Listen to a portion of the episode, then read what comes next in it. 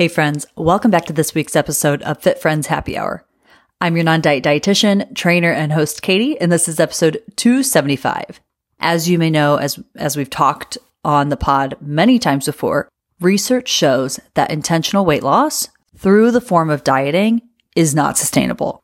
It often leads to weight cycling, gaining weight, losing weight, gaining weight again, which can ultimately lead to metabolic adaptation, aka your body is smarter than you.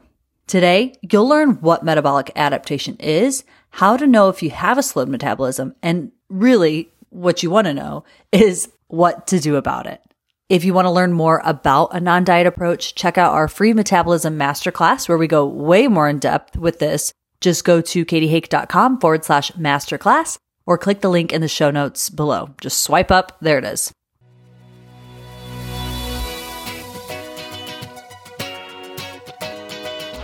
Welcome to Fit Friends Happy Hour, a podcast about all things nutrition, fitness, and life in your 20s and 30s, all from a non diet lens.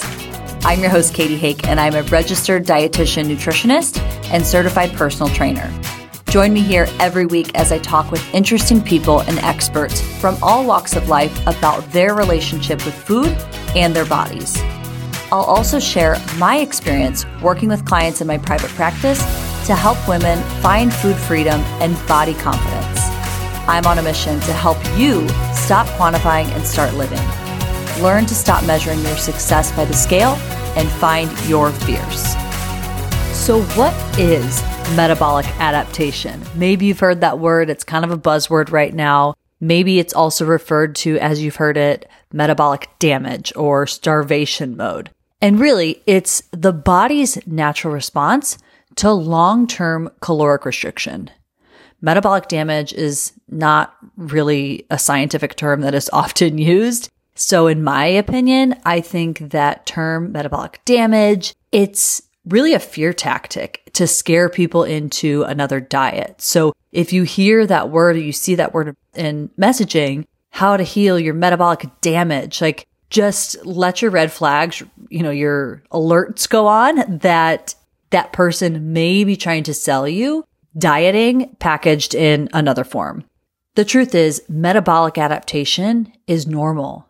It's natural. It is a survival mechanism, a biological response from your body.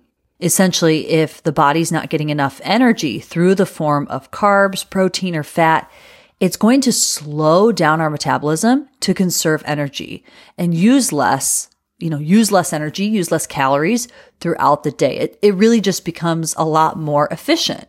And if you think about it, isn't that just, that's wild to me. I think it's so awesome that our bodies can preserve energy for normal functions like breathing, digestion, you know, standing, just your basic activities of daily living that just get you through life.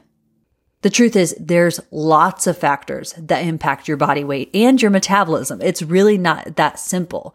So for example, when we lose weight, our hormones are impacted. You're impacted on a cellular hormonal level. Two of those hormones in particular, which we have talked about on the show, are leptin and ghrelin. So leptin is the satiety hormone. And when you lose weight, this hormone actually decreases. So weight loss, leptin decreases, meaning you're not as satiated, right? Which makes sense. Where on the flip side, ghrelin, I always think of a gremlin. Ghrelin is like this little gremlin hormone. That's your hunger hormone. When you lose weight, that hormone actually increases, which revs up your appetite. So if you can think back to the last diet you were on, you maybe really felt that, that you were hungry really often. And what's interesting is that studies show that people who try to lose weight and keep it off end up producing more ghrelin, gremlin, hunger hormone, than they did before losing weight, which is the body's attempt to increase your appetite. It is literally your body turning up the volume to say, uh, hello, can you please eat? Like I am telling you, I need you to eat. So it's your hormones, your body telling you to eat so you can regain the lost fat. And then the last hormone that really is impacted, not, you know, not the only one, but one of the major ones is cortisol. And cortisol is a stress hormone. So this also increases when you can imagine that stress hormone increasing. the feeling alone of being more stressed when restricting and on a diet.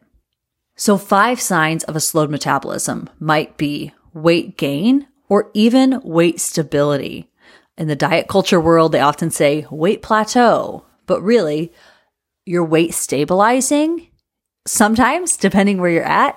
That could be a sign if you've weight cycled for years and your weight stabilizes. That might mean you're eating enough. But if you are proactively dieting or restricting and you get to a point where your weight stabilizes and you're still eating a very low amount, that could also be because your, your metabolism has slowed.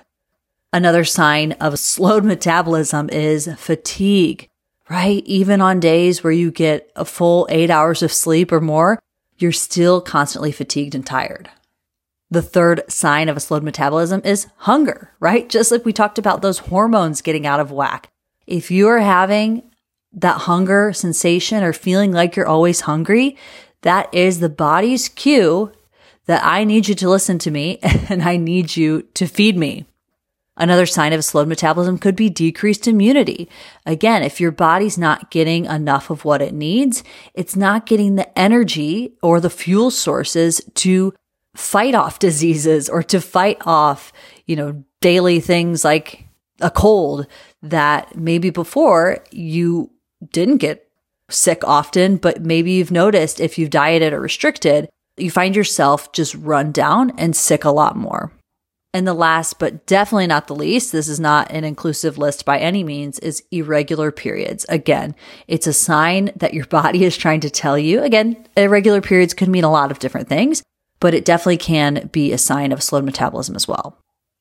So now what do we do? How do I fix this? If, if I'm experiencing what you're, you know, you're like, Katie, I hear you. I understand. I think this sounds like me and I'm ready to get off this hamster wheel. Let's end it, right?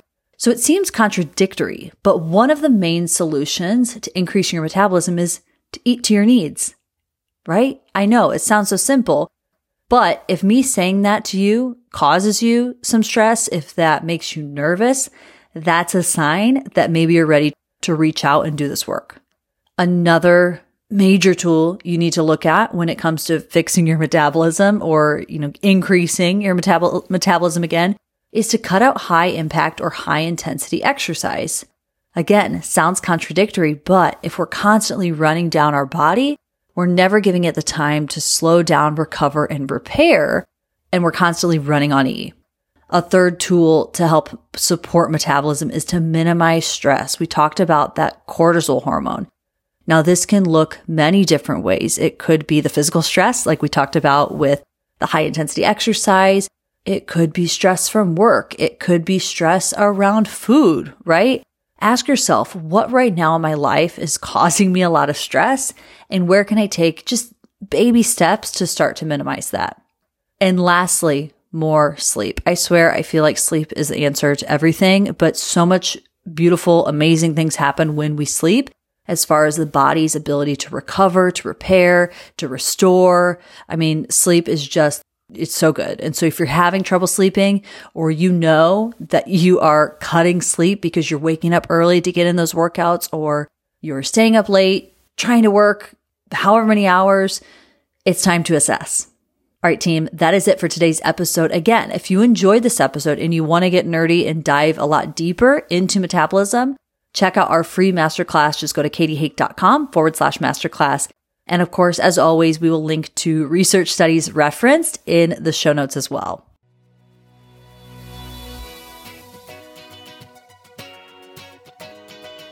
Thanks for listening to this episode of Fit Friends Happy Hour. If you liked this episode, don't forget to share it with a friend. You can subscribe or follow wherever you listen to podcasts. You can also find us on Instagram and Facebook at Fit Friends Happy Hour. Talk to you next time.